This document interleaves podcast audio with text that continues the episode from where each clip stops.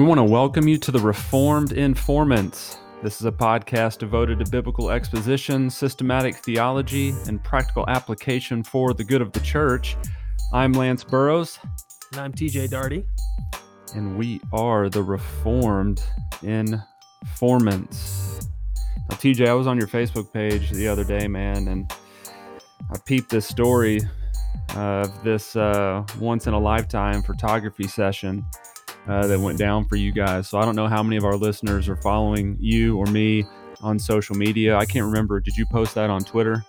I did not. It was too, it was too, okay. too wordy. Had so had character limitations. Yeah, this is Facebook only type yeah. material here, but we're going to yeah. go ahead and kick off this episode um, by by getting a recap of uh, TJ taking a few pictures the, the other day. Yeah, so I'll I'll try to keep this concise, but man, it's I could really embellish this thing, make it a really good story if I wanted to. Um, but suffice to say, here here's how this this story goes. Last week on Tuesday night, I get a phone call from a church member um, who says uh, there's a, a, very reputable photographer coming into town uh, to shoot some photos for a handful of families she had a slot open up and she said, Hey, I was just curious. I was thinking maybe Chloe would be curious in getting some maternity photos.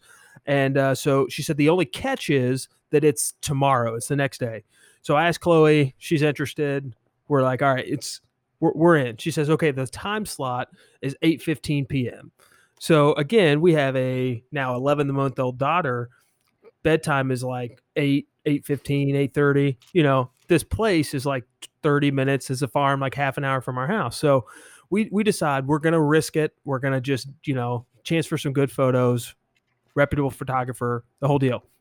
So Wednesday comes, next day is Wednesday, and Wednesdays in ministry, Lance, you know this. Wednesdays are long days in ministry. Uh full day at the office. I came home for about two minutes to change clothes to head back to prayer meeting um, at a different location since we're not able to meet at the church. We're meeting outdoors. And when I came back, Chloe was, uh, I don't want to say exasperated. She wasn't, but she told me, she said, today's been one of the harder parenting days of, of Blakely's life. Just been, just been one of those days. And I tried to encourage her. You know, I hadn't been around. It's like, hey, I'm here now. I'll help. We're good. So we finally get our stuff together. We drive out to this place. We're supposed to be there day 15. When we get to the property of this farm, out in the middle, out in the middle of nowhere, really. It is like you have to drive like five miles an hour. You're going back through like turns and like one lane, like grass roads and gravel and over a bridge and, you know, around the cornfield. I mean, it's like in the middle of nowhere and um, we finally get out there. It's like eight fourteen and fifty nine seconds. You know, we like pull up, and it's like okay, it's time, and we get out trying to get Blakely situated, and we close the. I close the door to the car, We've owned this car. She's owned this car for like 10 years. Close the door to the car and the doors just lock inexplicably. Like what uh, what what's going on? So I I mean I have an immediate panic attack. So Satan. Here, yeah, had to be. Had to be spiritual warfare. So here's the situation. It's 8:15. My wife is 30 weeks pregnant, hasn't had dinner, has had a terribly long day, doesn't feel good. Our daughter is at her bedtime and we are supposed to be taking family photos. We are now 30 minutes from our house, locked out of our vehicle, no phones, no nothing, no wallet, no keys. And only person around is a photographer who's a hundred pound little girl. so, oh, and to make matters worse, it's about to start storming. So that's kind of the situation we found ourselves in. Now, well, any good photographer, by the way, would have started taking pictures while you guys were standing around the car of that moment. You know, of that, you know, that moment. You got to well, capture that. Well, thankfully she didn't, because there's no telling the looks that my poor wife was having to give me, wondering how I managed to do this. But thankfully, the story has a happy ending because where I live in Kentucky, we got some good old country boys, and uh, there was another family that showed up. They were the last one to take photos they were coming after me, and apparently they had some expertise and some experience, and they were able to break into my car fairly easily, um, and were able to to take care of that. So all that to say, we we had, we had to wait like half an hour. They had to take their photos, tried to beat the rain. So I'm running around trying to entertain uh, Blakely, who is getting dangerously close to having a meltdown. We can't get our food. It's time for her to eat. It's time for bed. Uh, but anyways, nonetheless, it was quite an eventful day and uh, quite quite an experience. Whenever all those things, uh, the perfect storm, metaphorically aligned, and the the only thing that kept it from being worse was the the literal storm didn't actually hit because it was it was about to get bad. So, uh, anyways, that that was my Wednesday.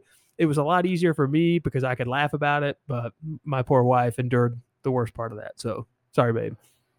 Yeah, and uh, you know we want all of our listeners to to be in on that and be part of the family here. So we're going to post pictures of TJ zoomed in, um, just so you can get the full effect of how he was feeling. Uh, oh man, during those moments. What a what a day! You know, I, I uh, it's funny you mentioned that. Like when you listen to guys or you read articles from people or you you know guys that we listen to podcasts like a lot of times you just forget because sometimes the relationship you have is one of podcast listener and podcast host and it's like hey this is uh, you know we got families we got real life and that stuff happens and it's just so funny uh like that that stuff just kind of happens and you take it in stride and deal with it. Um but uh, somebody told me this would be a good place to end this. We can get into the episode but somebody told me that what we should do is buy the worst photo from this shoot and frame it and then there's the story that goes with it. So just a picture of blakely like having a meltdown or something that's that's what i'm looking for. Yeah and you'll be able to purchase that on the ri shop um, we'll post a couple put it, links. put it on a t-shirt or a coffee mug that's that's great.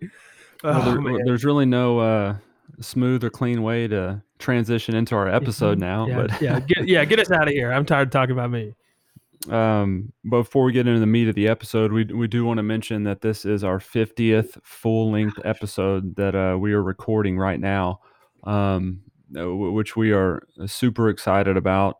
Um, that, that we've continued the podcast uh, uh, this far, um, and Lord willing, we're praying that we're going to be able to make 50 more um, over the coming months and then over the coming years. So we want to thank you guys out there that consistently download and stream and share and um, uh, listen to our uh, podcast. Uh, you, know, you guys are the main reason that we do that. We want to be able to get good theology out there, and um, it encourages us to know, encourages us rather to know that that we have um, you know dozens of people out there uh, across the world really uh, listening.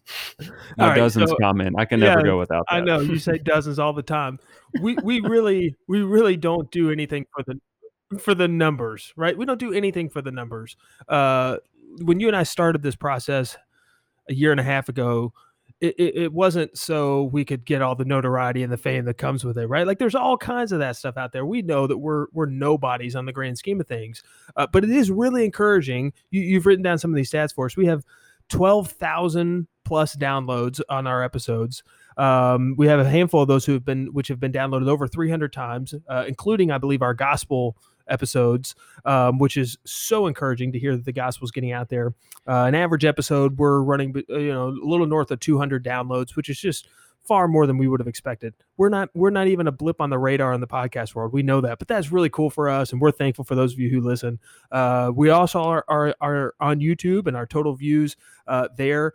Uh, you combine all that stuff, you think, man, God is using uh, a simple conversation from between two guys who who enjoy theology uh, to make much of Himself um, in the lives of a handful of people who faithfully listen. And uh, Lance, you said it well, man. Like the, those of you who listen week in and week out, who encourage us, is hey, listening, encouraging. We love it. Keep it coming. Uh, that's just so great. So none of that stuff is to say like, hey, look how great we are because we know that we're not. It's just, hey, this is really cool to see how God has used a simple idea, a simple concept, and turned it into something bigger than we would have done on our own. So anyway, thank you guys for listening.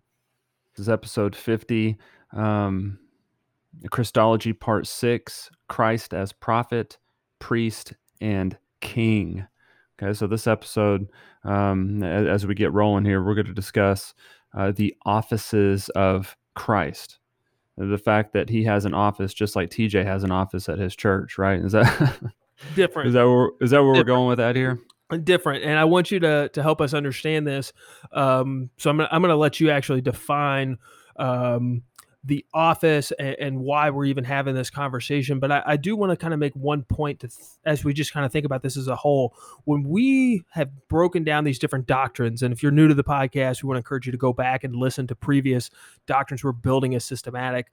Uh, our regular listeners know uh, that we're doing that successively. Um, but when you when you typically deal with the doctrine of Christology, uh, studying Jesus, you typically break break down Christology into two parts the person of Christ and the work of Christ. And so we've looked at the person of Christ. We've looked at his deity. We've looked at his eternal existence. We've looked at his humanity. We've looked at the hypostatic union. We, have looked at those things which define his person.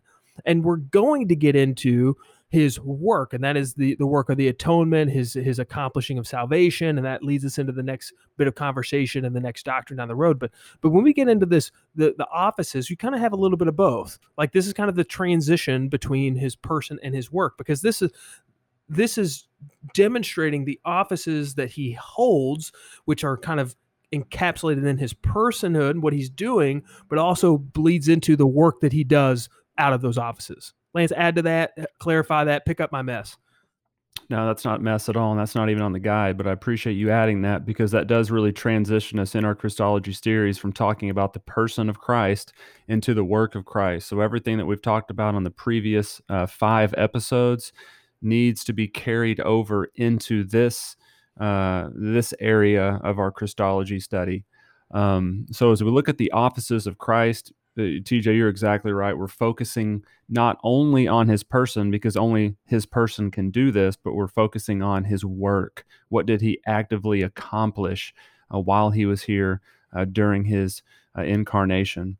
So, uh, just to kind of broaden our understanding of uh, the offices of Christ, that can be defined as different positions of authority, um, divine appointments, or you could basically define it the position of Christ. So we're going to argue that Christ has three particular offices, three particular positions, or in other words, uh, you could also say it that Christ was sent to accomplish three divine appointments, amongst others. But uh, in particular, we're going to highlight three of those in this episode. And as we said before in the title, uh, we're going to discuss Christ being a prophet, Christ as priest, and Christ as king. Now I'm going to swing it back your way, TJ, because I want you to kind of unfold and unpack uh, quickly here uh, the idea of these three offices in the Old Testament, and then we're going to connect those to Christ. Yeah, I mean, when you think about the person of Christ, um, we've said often, right, that the New Testament is the Old Testament revealed, and the Old Testament is the New Testament concealed. And you see this this progressive revelation uh, that occurs as you begin in Genesis, and even, uh, for example, Genesis three fifteen, right? You see the proto gospel, the beginning of the gospel, which is ultimately going to come to fruition in the person of Christ. And when you think about those terms that you just mentioned, those offices that you just mentioned, Lance prophet, priest, king. If you're familiar with scripture at a, even a rudimentary level, but especially if you're a student of the word, you know those terms, you know those offices, and they are highly significant in the Old Testament. Now, there are other offices, of course, that that uh, we see, but those three are the most prominent. Uh, the characters of the Old Testament are almost uh, almost exclusively, as far as the, the central thematic characters, almost exclusively categorized into those uh, into those offices. So you have kings, you have prophets, you have priests uh, prevalent throughout the Old Testament. And the reason why we think about this on a on a large scale in the person of Christ is that he comes to be the better prophet, he comes to be the better priest, he comes to be the better king. And so all of the line of prophets ultimately culminates in the person of Christ. Simultaneously, all the lines of the priest culminates in the person of Christ. And simultaneously, again, all of the persons of the kings culminates in the person of Christ. And so you see these lines kind of, uh, you, you can almost picture them like three lines all coming to one punctiliar position. And that that point there at the end is the person of Christ. So all of these trajectories through the Old Testament, these the the threads being woven through the narrative and through the progressive revelation from Genesis um, it, through the Old Testament when you get to the New Testament and the person of Christ walks onto the scene, he takes all of those threads and ties them together in his person. Dude, there's a lot to take in from that, TJ. Yeah, I but, think you wanted me to unpack something. I think I just packed it a little tighter because we got to unravel that a little bit more. But but I hope that, that that's just kind of an overview of where we hope to go. Yeah, and you also said punctiliar. I did. Was... that wasn't on the guide either. Sometimes, I mean, sometimes when you're preaching, it feels like Michael Scott. You just start a sentence and you don't know where to. You just hope to find it along the way. Like I just, just say words and and then you gotta then you gotta resolve the the melody at the end. You know, yeah. how, how, do I do that? Yeah, a thesaurus, man. I, I don't even need that for my uh, seminary papers. I'm just gonna text you oh, and gosh. get punctiliar. Uh, added into the mix. Oh, that yeah, that, that, yeah. that was gorgeous. oh, yeah, the only thing I would add to that um, is that when you do read through the Old Testament, you do come across prophet, priests, and kings, like you said. But Christ is the only one that fulfills all three of those offices. Mm. For example, David, uh, he, he, is a prophet and a king, but he, he wasn't a priest. So you right. can see in the Old Testament that there are some people that hold two of the offices. Uh, David would be an example of that but all of those three are ultimately fulfilled in, in the person of Christ. Um, TJ, as you as you alluded to. Yeah, and that's a that's a that's a great. Let me let me make one comment, and then I want you to take back over. But uh, even even thinking about it, as you, as you said that, think back to King Saul, right? When when Saul tries to make a sacrifice, he's the king, and he tries to make a sacrifice which was out of his jurisdiction. And Samuel rebukes him and says, This is not your task. This is only given to the priest. The priest is the only one who could do this. And he, even though he's the king, he doesn't have the authority to fulfill the role of a priest. Uh, he also didn't have the authority to fulfill the role of the prophet. And so I think that's a really good reminder for us that, yes, we have these different offices and these, but no one in the Old Testament held all of them. You, you had distinctions. I mean, even think about Moses and Aaron right? Like Moses is doing the prophetic work, but Aaron is the line of the priest. Uh, and, and, there was no king in Israel at that time, and so you have roles that only Jesus is the one who can fill, who can fulfill all of them. So again, I think that's just a great a great observation. Yeah, that's good, man. Thanks thanks for adding that. Now, if you look back through uh, church history, you you won't see as much of a discussion of this throughout the centuries as you did see um, with uh, de- defining the hypostatic union, defining who Christ uh, is, defining the Trinity. You know, back in the early third, fourth, fifth centuries is when we see the Christian church really rising up to defend Christology and uh, Trinitarian theology. But if you look throughout the centuries, you don't see as much discussion on prophet, priest, and king up until the time of the Reformation. But um, going all the way back to Eusebius, uh, one of the early church historians uh, in in the third uh, at the end of the third century. He writes, so that all of these have a reference to the true Christ, the divine and heavenly Word, the only High Priest of all men, the only King of all creation, mm. and the Father's only supreme prophet of prophets. So we're talking about this here in 2020, but what I want you to see is that the Christian church has always affirmed this idea of the offices of Christ. Now, as I said, it isn't mentioned as much in the earlier years of church history and Christianity, but it does seem to peak or, or see its apex during the time of the Reformation. Um, so, you know, TJ, you have any thoughts on why?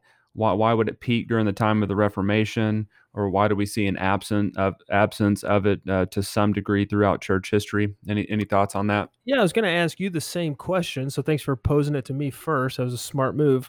Um, I, I, think, uh, especially during the Reformation, you had a reclamation of the gospel, right? Like like the gospel had been distorted and lost, and so the reformers were aiming to reclaim that, and that's why you saw those solas, right? This sola sola scriptura uh, sola gratia, sola fide, um, solus Christus, and so you had this this emphasis on the fundamentals and the the the the main things of Christianity. So you, you, had this emphasis back on the Word of God, and you had this emphasis on salvation by grace through faith, and you had this emphasis on the person of Christ. And so, because of that, I think that there was a, a renewed focus on Christ as uh, and his his work and how it's intricately tied to the gospel itself. And, and so I think as we get to the end of this, we'll see there's a beautiful picture of prophet, the the proclamation of the word, priest, the intercession, and then the king, the eternal reign of Christ. Like I think there's this beautiful picture of the gospel that can be tied up in these three offices. And I think just hearing you talk about this, that during the time of the Reformation, that was such an emphasis that the reformers were aiming to grab that in any possible avenue. Um, you know, you've got this quote on here from Calvin. He says, "Therefore, that faith may find in Christ a solid ground of salvation, and so rest in Him, because." the reformers were trying to pull this away from a works-based salvation or a uh, salvation that depended so much on the church rather that salvation would be found in him calvin says then we must set out this principle that the office which he received from the which he received from the father consists of three parts and that is prophet priest and king so i, I think ultimately it was a, a, a veering away from the gospel that had to be reclaimed at the time of the reformation and uh, y- y- this is an important component, as we've stated throughout the Christology series, not only with the person of Christ, but now this is an important component that we need to discuss in, in terms of his work, what he what mm-hmm. he accomplished. Um, and it's absolutely critical that we have this discussion. John Owen said uh, regarding the offices of Christ, and the office of Christ is nothing but the way appointed in the wisdom of God for the communication of the treasures of grace which were communicated to his person. So the offices of Christ, according to John Owen, are wisdom of God, and they communicate the treasures of the Lord Jesus Christ. So I would argue that if we don't talk talk about the offices of Christ, uh, that we aren't dealing with an aspect of God's wisdom, and we aren't seeing the full picture or the full treasure of of Jesus Christ. Yeah, man, uh, that that's really well said. That we're not seeing the full picture, the full treasure. Uh, so so if you're good with it, man, let's let's look at these individual uh, offices in turn, um, and, and, just kind of walk through each individual one. You you've laid out a beautiful uh, roadmap for us here on our, on our episode guide, and so let's let's start then with the office of the prophet. Um, so what Lance like like I actually had a conversation with a church member earlier today about the concept of prophet prophecy uh, that word oftentimes we think of prophet meaning predictions right like a prophet can tell you what is going to happen in the future but biblically what is a prophet when we hear the word prophet or see the word prophet especially in the old testament what's a, a more succinct and uh, concise biblical definition of that term. Yeah, look, there's two things we need to understand about a prophet. There is foretelling, like you mentioned, and forth telling. Foretelling and forth telling. Both of those um, encompass delivering a message from God. Okay. Delivering a message, a divine message uh, from God uh, the Father. I want to send it back to you so you can talk about Berkhof here, talking about the prophet. yeah, Berkhof, you know, my, you know my guy Berkhof. He, he he defines it this way: a prophet is one who comes with a message from God to the people. Uh, so, uh, th- thinking about this from the Old Testament perspective, I mean, consider, like, think about the prophet Isaiah, right? Like Isaiah, yes, he has predictive text about the coming Christ. He has the suffering servant who's to come. He, he has this time, this time of peace uh, eternally, and what that's going to look like. But much of his prophecy is a rebuking and a denunciation of the acts of Israel. And he's telling them what God has said in response to their violation of the covenant, in response to their neglect of the poor and of the widows, in response to their uh, meaningless sacrificial you know religion that they're practicing without hearts that are set on him and those are not predictions those are it's a message of condemnation that's come from god and therefore here comes what's coming to you down the road uh, but there's a forth telling as you mentioned that says what you've done uh, is a violation of the word of God back in Deuteronomy. And he's going to reference the law and he's preaching to them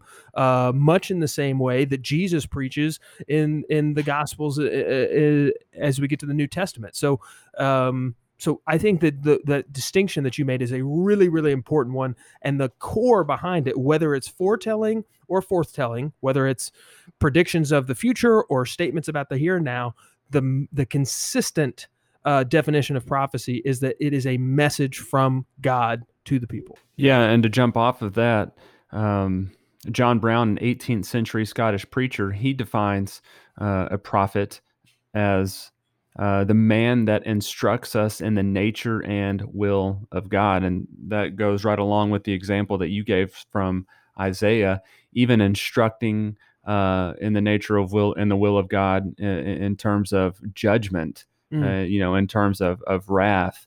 Uh, so much so, uh, prophet and prophecy.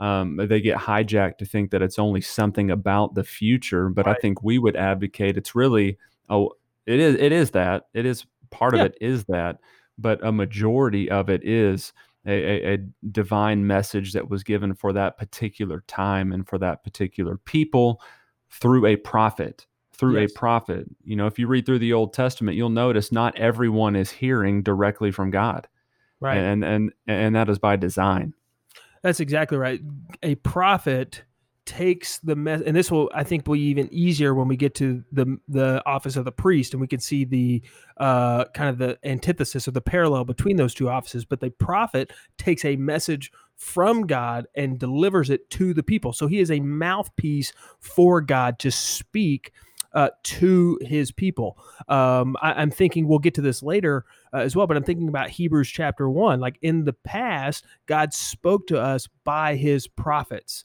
So God delivered his message through the Elijahs, through the Moses, through the Elishas, through the Isaiahs and the Jeremiahs and the Daniels. He, he spoke through these prophets who spoke truth to the people of Israel because, like you said, Lance, not everyone's hearing from God directly. They are chosen instruments to deliver God's word.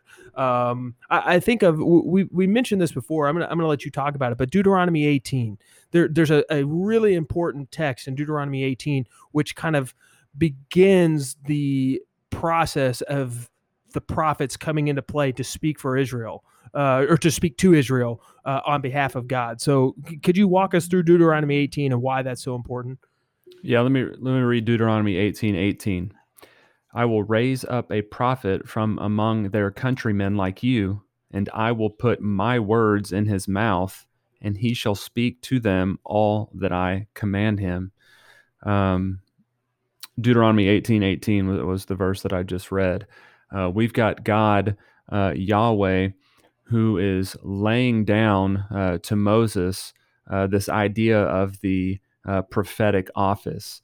He's saying that I'm going to raise up prophets among you, and I will put my words in these prophets' mouths. In, in other words, this message that we're talking about that God gives prophets, God is saying, I'm going to do this. I'm establishing this office. I'm putting my words in their mouths.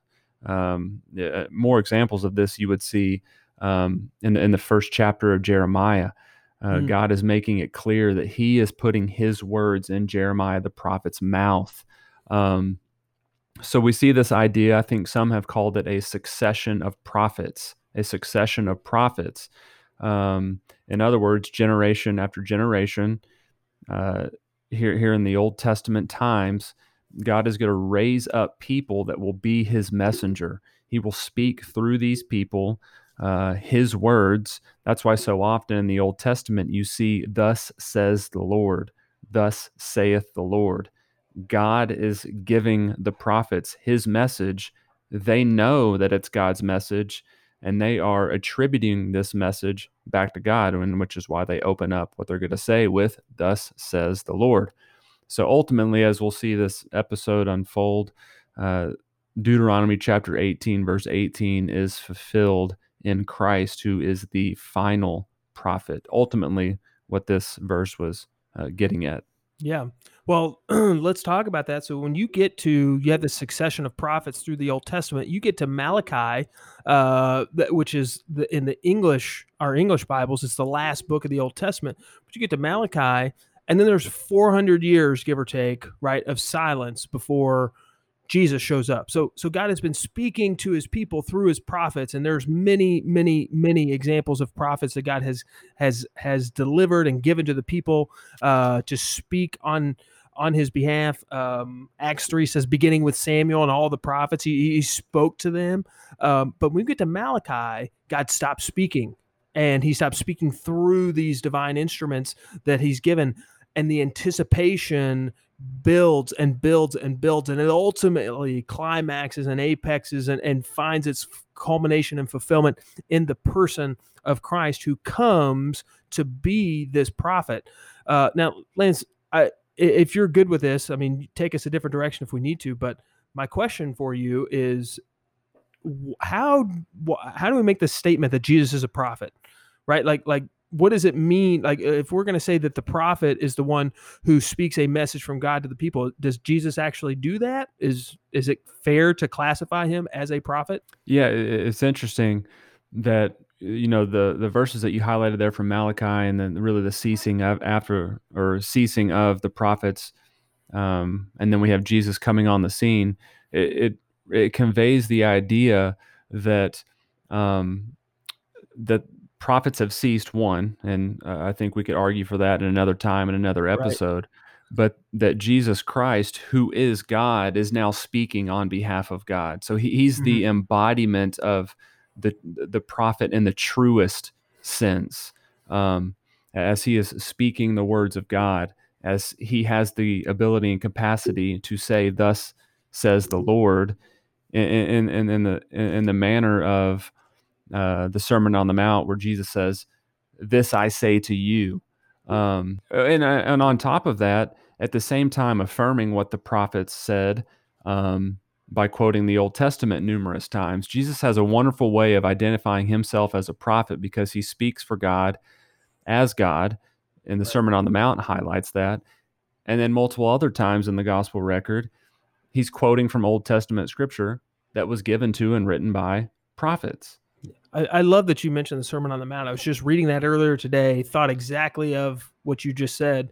Uh, you've heard of this, but I say to you, and remember how Matthew ends this Sermon on the Mount, when he gets to the end of Matthew 7, he says, When Jesus finished these sayings, the crowds were astonished at his teaching. So this is Matthew 7, 28 and 29.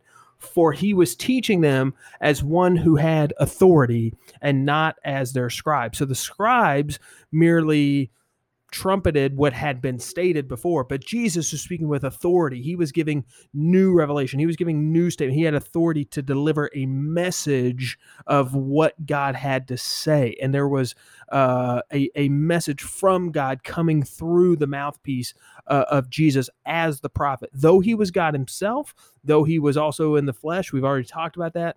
Uh, he's fully God, fully man. Yet as he spoke, he fulfilled the office and function of a prophet. Yeah, and that's good. And as we continue working through our guide here, we want you to understand that in the New Testament, the apostles affirmed Jesus as a prophet. Okay, again, this wasn't an idea uh, that was concocted by the early church, you know, Eusebius and Calvin and, you know, right. and, and those guys. But the New Testament attests to this. In other words, after Jesus has died, resurrected, and ascended, uh, the New Testament affirms this idea that he was a prophet. Specifically, the apostles talk about it. In Acts chapter 3, uh, verses 22 and 23, after Peter heals a lame beggar, um, he, he shares the gospel, but he also quotes from the Old Testament. Um, in verse 22, he says, The Lord God will raise up for you a prophet like me from your brethren to him you shall give heed to everything he says to you. So he, Peter, quotes the verse that we just read from Deuteronomy chapter 18. And now listen to verse 23 of Acts 3. And it will be that every soul that does not heed that prophet shall be utterly destroyed from among the people. So in the in the middle of Peter's gospel message and his gospel presentation in Acts chapter 3, he goes back to Deuteronomy chapter 18 and quotes from verse 15 and 18. And he says, If you don't believe that prophet, you will be utterly destroyed. Now, of course, he wasn't talking about Moses. He wasn't right. talking about Isaiah. He wasn't talking about Malachi. But he, he's talking about Jesus Christ. So again, as early as really the, the first few weeks and months of Jesus' ascension, the apostles are affirming him as the prophet. Man, that's that's so good. Um, what what a what a really powerful and easy to miss observation there. I, I really appreciate you drawing that out, and um, and we could go so many other places, but I, I think the point's been made, and um, I, I, think kind of to wrap this up, I would I would reference again Hebrews chapter one. Um, I, I, think that this is very succinct, and, and down the road, hopefully, we can talk about some of the implications of the prophecy of prophecy being ended and what that means. But Hebrews chapter one says, Long ago, at many times and in many ways, God spoke to our fathers by the prophets. So that was his method of speaking by the prophets, by the office of the prophets. But verse two, in these last days, he has spoken to us by his son. And the implication there being prophecy, the office of the prophet was culminated was was ended in the person of Christ who was the ultimate prophet the ultimate one who has spoken for God the revelation of God in the flesh. Um, the word became flesh. So so now there are no more prophets the same way there have been because God has already spoken and he's finished his speaking through the person of Jesus.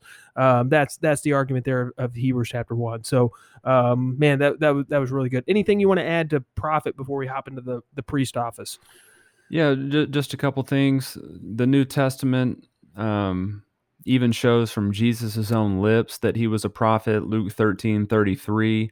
Um, you could go to other texts such as John chapter 8 and John chapter 12, and you can see that Jesus is uh, clearly exhibiting and identifying himself as a prophet. And even numerous times throughout the Gospels, uh, the people are responding. The people are saying and asking and are concerned about him being a prophet. Um, mm-hmm. Um, but he's not. He's not merely a prophet. I like how you've done that, TJ, when we talked about um, Jesus being truly God and truly man. Well, he's not merely man. Mm-hmm. He's not merely God. Well, the same would be true of his offices. That's he's good. not merely a prophet. And that moves us into really part two of our episode, uh, the second office that we're discussing, that Jesus is a priest. Yeah, that's man. I, I love that. Uh, uh he's he's not less than a prophet. He's he's more than a prophet, but he's not less than that, right? He's definitely a prophet, uh, but he's also a priest, as you said. And the priest, th- there are no examples of, to my knowledge, off the top of my head, of any prophets and priests in the Old Testament. Perhaps you could make the argument for Samuel, um, kind of this transition phase uh, as he anoints the king. But but really, you don't you don't have this office being shared uh, as prophet and priest because uh, the prophet spoke to the people for God, whereas the other way around, the priest essentially interceded for the people to speak back to God. So so you have you have a two-way, you know, like communication between God and his people. The prophet spoke to the people and the priest spoke to God. How, how would you kind of uh, develop that a little bit more? That's very simplistic, but that kind of gives us a picture of where we're going with this. Yeah, I think at least for where we're going, uh, that that's all that we need. I, I think that I would add to that that uh, this idea of a priest, it's an honorable or respectable position and it's always used that way in the Old Testament. In fact, with uh, your guy Berkhof, Berkhof says that this was a special privilege uh, mm-hmm. uh, to be able uh, to approach God and speaking and acting on behalf of the people. This is what a priest did. He it was a privilege to be able to approach the holiness of God. You know, if you go back and read through um, uh, all all of the rules and regulations uh, that the priest had to stand by and abide by to be able to um, intercede for uh, the people. Um, it, it, wasn't approaching God in any manner in any way. Um, it was a honorable and respectable position because it, it, was it was highly privileged because of what they were doing. Right. Again, how, I like how you differentiated that between a prophet you know a, a, prophet was speaking the words of god. However the priest is the one that's speaking on the behalf of the people to god. Yeah and when and uh, that's so that's such a uh, a good way to put that. And when he spoke to god on behalf of the people his primary responsibility was the confession of sin and the presentation of sacrifices right? Like that was that was his primary role. I mean, hebrews 5 1 every high priest taken from among men is appointed you already pointed that out that's that's really good. He's appointed on behalf of men in things pertaining to god in order to offer both gifts and sacrifices for sins. So so his primary function, the primary function of the office of the priest is to go to God on behalf of sinful people who cannot approach God and God gave a special uh a special uh, dispensation of grace, I guess you could say, like a, a special uh through this office of priest, he allowed the the the priest to uh, approach him in the holy of holies and to offer these sacrifices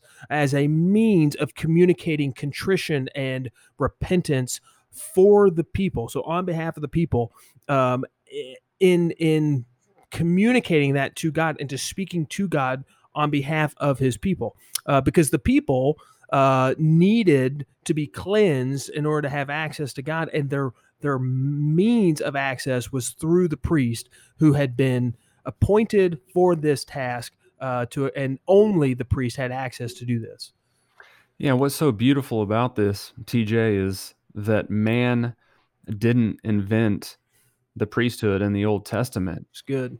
You know this is this is what god has established and prescribed. So sinful man uh, can be able to commune with him um, you know, the, the priesthood would not be necessary if it wasn't for the fall of man in Genesis chapter three. And this idea of a priest, it, it, again, you don't you don't see this uh, in Genesis one and two, um, but you do see this later on because of man's sinfulness.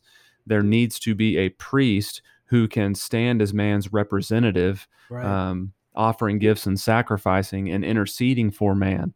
Um, and, and as you mentioned, this this is what they this is what they did. Right. You know, this wasn't a part-time job for priests. You yeah, know, they, yeah. they they they weren't priests for uh, one day of the week and then just went and worked in fields for the other six. No, man, mm-hmm. this was this was a twenty-four seven deal. And, and, it was a it was more than a job too. It was a calling, right? Like this was this was a and and I love what you you you already pointed this out about they were appointed to this, but any of these offices, you couldn't just apply. You couldn't be like, hey, like I'm like the most qualified candidate to be the next king of Israel. Elect me. Like this was all by divine appointment. You you were chosen by God to be a prophet, or you were chosen by God to be a priest through your the, through the priestly line, or you were chosen by God through the line of David to be a king. Uh, those were God's choices, and that was God's appointing. And ultimately, we know that that was because Jesus is going to be the appointed one, the chosen one to fulfill all of those. But yeah, you, you didn't have the option to say, you know what, man, those priests have like the best vacation schedule. So like I'm hopping on that. Like you couldn't. So this was a this was a high, high honor.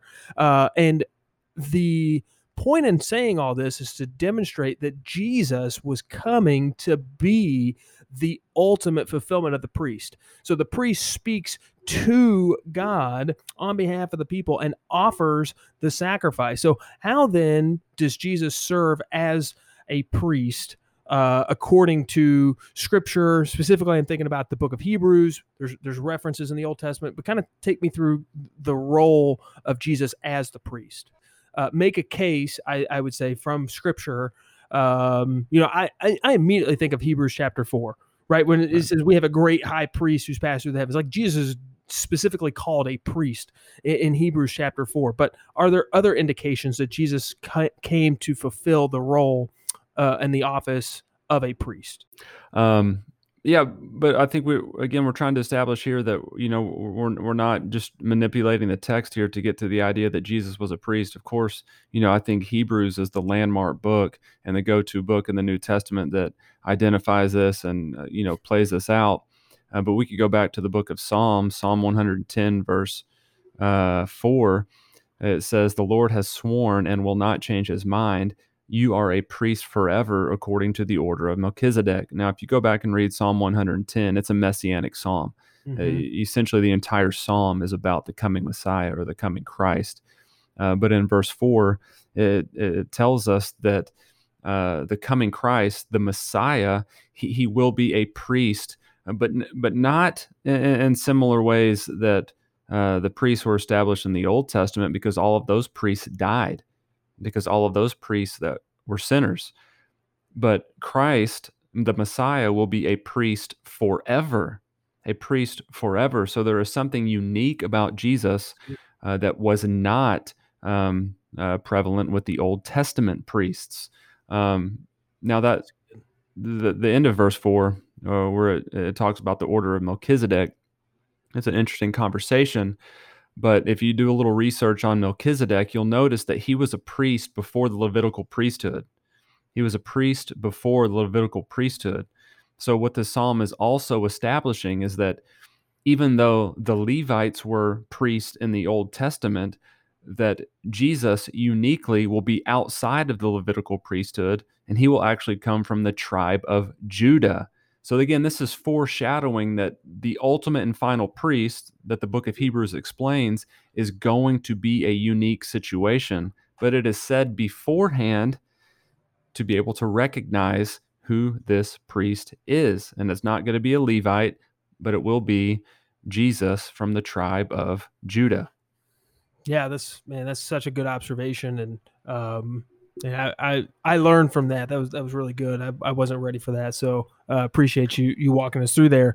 Um, and and the last the last element of this conversation about Jesus as the priest is one of the things that you already hinted at, but this priesthood would be different. And part of the reason why the priesthood would be different is because the priest was to offer the sacrifice at the feet of God on behalf of the people. But in this case, in the instance of Jesus, Jesus as the priest also served as the sacrifice. So Jesus laid down his own life. We see that repeatedly, uh, the, the, his prophetic uh, declarations to the other, uh, uh, to the disciples. He says, I will lay my life down. I, I lay my life down for the sheep. And in doing this, what Jesus is saying is, I, as the priest, will lay my life down as the sacrifice. So, uh, this fulfillment that happens in Christ, I'm thinking of passages Romans 3, uh, Romans chapter 5, all throughout the Gospels, you see Jesus referencing this that I lay down my life. Uh, the Gospel of John repeatedly talks about this. I lay down my life and I have the authority to take it up again. But he's saying, I am presenting myself as they sacrifice, but I'm doing it as the priest as well. Um, Lance, any any clarification for that? I, am not sure that I'm communicating that well.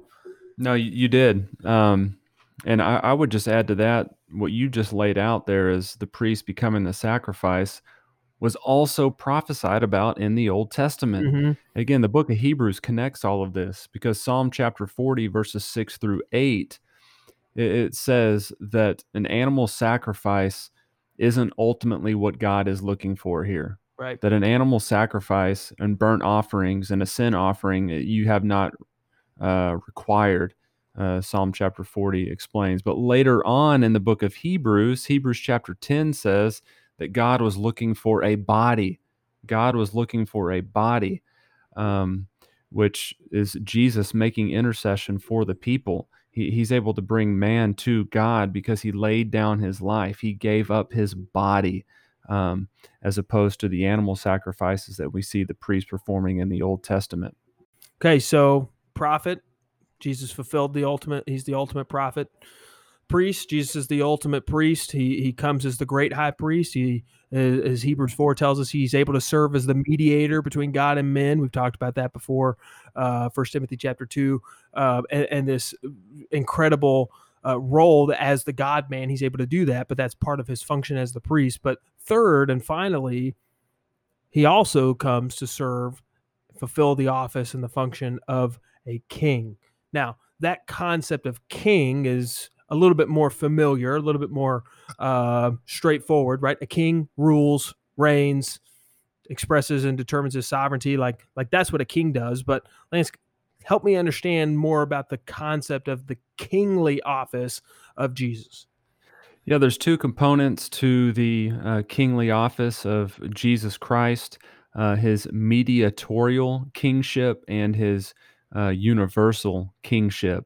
Um, his mediatorial kingship, uh, you can basically sum that up as Christ ruling over his redeemed people um, the redeemed people that he purchased by his blood. So it's Christ's rule over the church. That that's the mediatorial kingship of Christ. It's him uh, as sovereign and as the ruler over the people that he redeemed on the cross. You also So is, have is that? Let me ask a question. Mediatorial. This is not on the guide, so heads up here, incoming. The mediatorial. Then, would you say that that is a present tense and a future tense reality that he will he's presently ruling in our own hearts as the sovereign lord uh, of his people but also for eternity as we gather around the throne room uh, or uh, around the throne in the throne room as john describes this scene in revelation and we're all crying out and extolling him and lifting him up in praise like that's a mediatorial kingship right because it's his people yeah, absolutely. Okay. He's always living to make intercession for his people. yeah that's right Um, so this me- mediatorial kingship of Christ is something that is always ongoing. You know, it, it, it becomes part of the believer's life upon repentance and and belief, uh, salvation, conversion, and those things. But yes, uh, as you explained, uh, this continues in the new heaven and the new earth uh, forever. So this isn't a uh, limited uh, mediatorial work in terms of time. There's an eternal aspect to this. Um, so yeah, back to the two components of the kingship of, of Christ. We've got the mediatorial that we just discussed briefly, and then we also have the universal um, that Christ rules as king over the entire world. So I think we have a little bit of both of those kind of sprinkled throughout the rest of this episode. Um, but um, th- those are basically the two components of his kingship flushed out, and at least most systematics that, that that I've come across. Is there a third one we could add to that, or is that basically it? That's no, that I think that's uh, fairly comprehensive, uh, especially when you consider that uh, eternally those are going to be the two uh, the, the the two means or the components of his kingly reign, right? Like he's got his his mediatorial one where he's constantly forevermore making intercession for the saints and we're worshiping and praising him as our king. Uh, but he's also the eternal king of all creation. Uh, revelation chapter 5 uh, philippians 2 which we'll talk about briefly here momentarily. But yes i, I think you sufficiently and, and adequately explain those two and i think that was really helpful Yeah, and just in case someone listening may not know, when we talk about mediatorial or mediator, um, you know, one of the texts that we'd be drawing from would be First Timothy chapter two. I, I think it's verse four that Christ is the mediator between God and men. You know, all we're we're saying is that He is the middleman. He is Right. the go between. That's why it's so important that we understand the person of Christ, that He's truly God and truly man, and because He is both, He can intercede on behalf of man, uh, but also he, he, can uh, partake in all the divine work that man needs to be redeemed. Um, so this mediatorial aspect of Christ, uh, basically summed up, easiest way possible, is that he he's the middleman between God and man, but he can be the middleman because he's both God and man. That, that's Exactly. again un- unique to Christ. Exactly. That's and that's a plug for previous episode talking about the deity of Christ and humanity of Christ. Why that's so uh, incredibly important. Um, and you're exactly right. As the God Man, He serves. He's there's one uh, mediator between God and men, and that is the the man Jesus Christ. Um, so we've talked about how Jesus has fulfilled the office of the prophet and also the office of the priest. But thinking about the office of the king, um, uh, my mind immediately goes to Second Samuel chapter seven, right? The the covenant that God makes with David um, when he says that from uh, I will establish a king and his kingdom of his kingdom there shall be no end. His throne, uh, his kingdom shall, shall continue forever. Uh, and, and he has this covenant that he makes with David. But David, we know, dies and we know that every king after him, every the line of David continues. There continues to be death, and that and you get to a point where there is no more king in Israel. Like Israel goes into captivity, and then uh, then they're they're under Roman oppression and rule. It's like like the king. There, there's no king in Israel. Um, so how then is God faithful to fulfill that promise that He makes to David in Second Samuel chapter seven? And by the way, that's a promise and a covenant that is repeated over and over again in the Old Testament. So when we see that promise, how can we say that God is faithful to fulfill the promise that he made to David at that point? uh, I'm just laughing over here. You just set up the context for Psalm 89. Like that was I mean, an I accident. You, I know, dude. That that that was gold. That, that, was pure gold. Was that an accident? It was an accident. I didn't even see Psalm 89's on the guide. So you just take yeah, it, man. That's that's no, that, yeah. Just you probably hit rewind there and listen to that context again.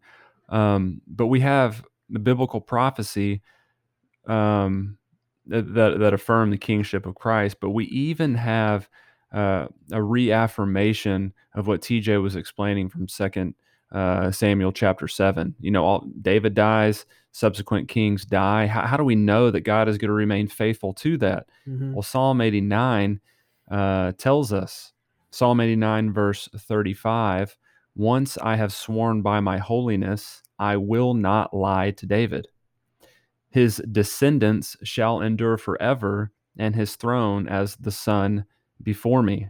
Verse 37 It shall be established forever, like the moon, and the witness in the sky is faithful.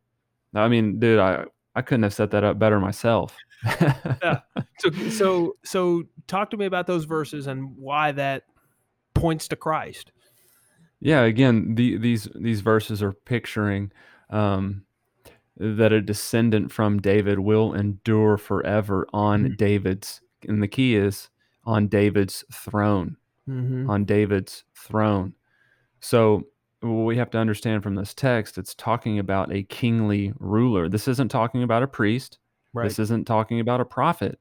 Um, but here in context, it's talking specifically about a king. You know, and that's why I think even in the New Testament, we, we have to cut uh, so we have to cut some slack to those people um, that were living during the time of Jesus that didn't fully grasp this entire idea that he was a prophet, priest, and the king. Yeah. A prophet, priest, and the king. You know, we can look back and take the, all of Revelation and, and see this, but it's slowly being unpacked in the Old Testament and ultimately brought together in the New. And this is, an, again, one of those examples here that we've got hundreds of years before Christ that he ultimately fulfills the Psalm 89 passage, being this descendant uh, that will keep the, uh, the, the promise of God and also establish this kingly throne forever. Man, that's you're. I have nothing to add. That's so good. You keep going in progressive revelation. So you see this prophecy in Psalm 89.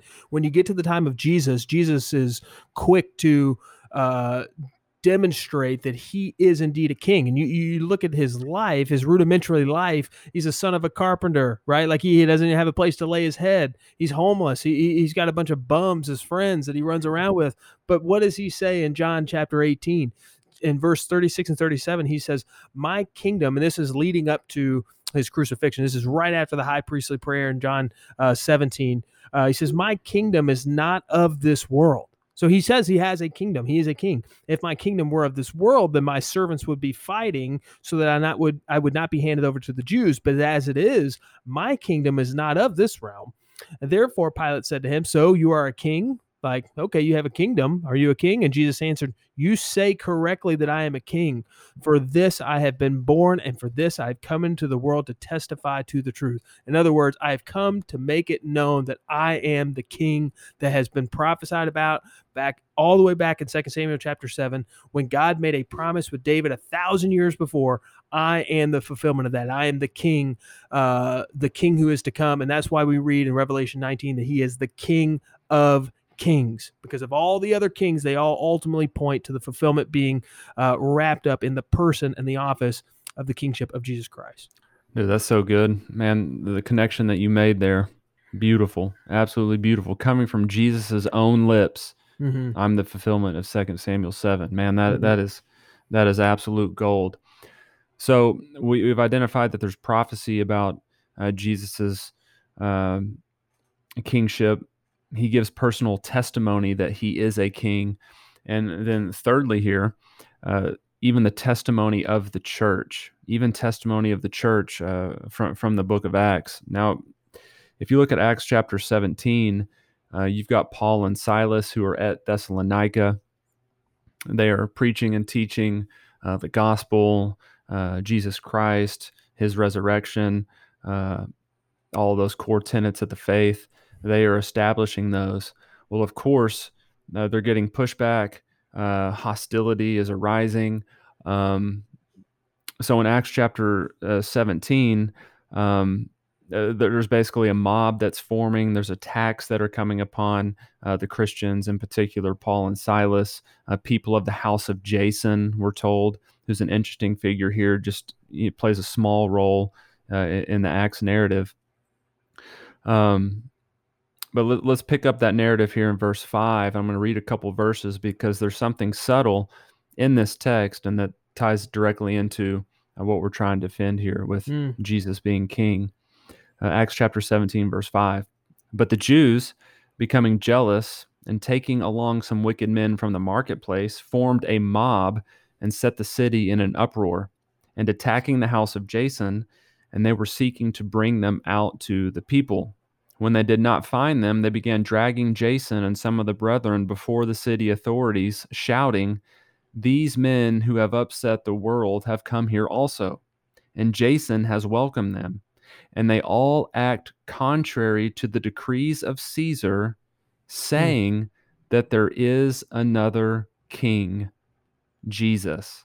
Mm. Which, again, I don't know how many times that I've read through the book of Acts and read that particular story and haven't really made the connection of what's going on here. Of course, they're preaching and teaching the gospel, but they are establishing that Jesus is king and right. the the people hate it because they're not placing Caesar as king instead Jesus.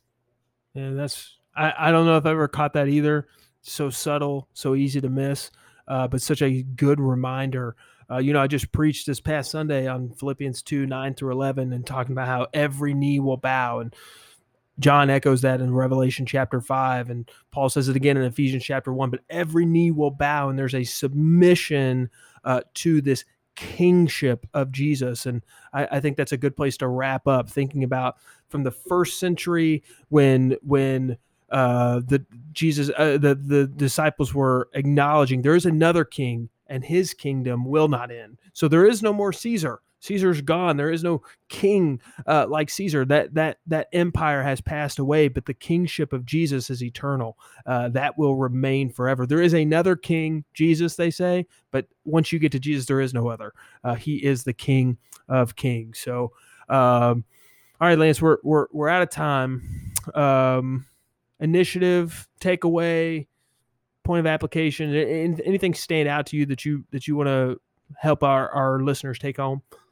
Yeah, I think I would, I would say two things real quick. I, I think that, again, this promotes uh, the uniqueness of Christ, uh, the fact that he does fulfill all three of these offices, and that the scripture outlines Jesus in, in this particular manner. Again, it, it just, back where we started in part one, the grand distinction yeah. of Christianity.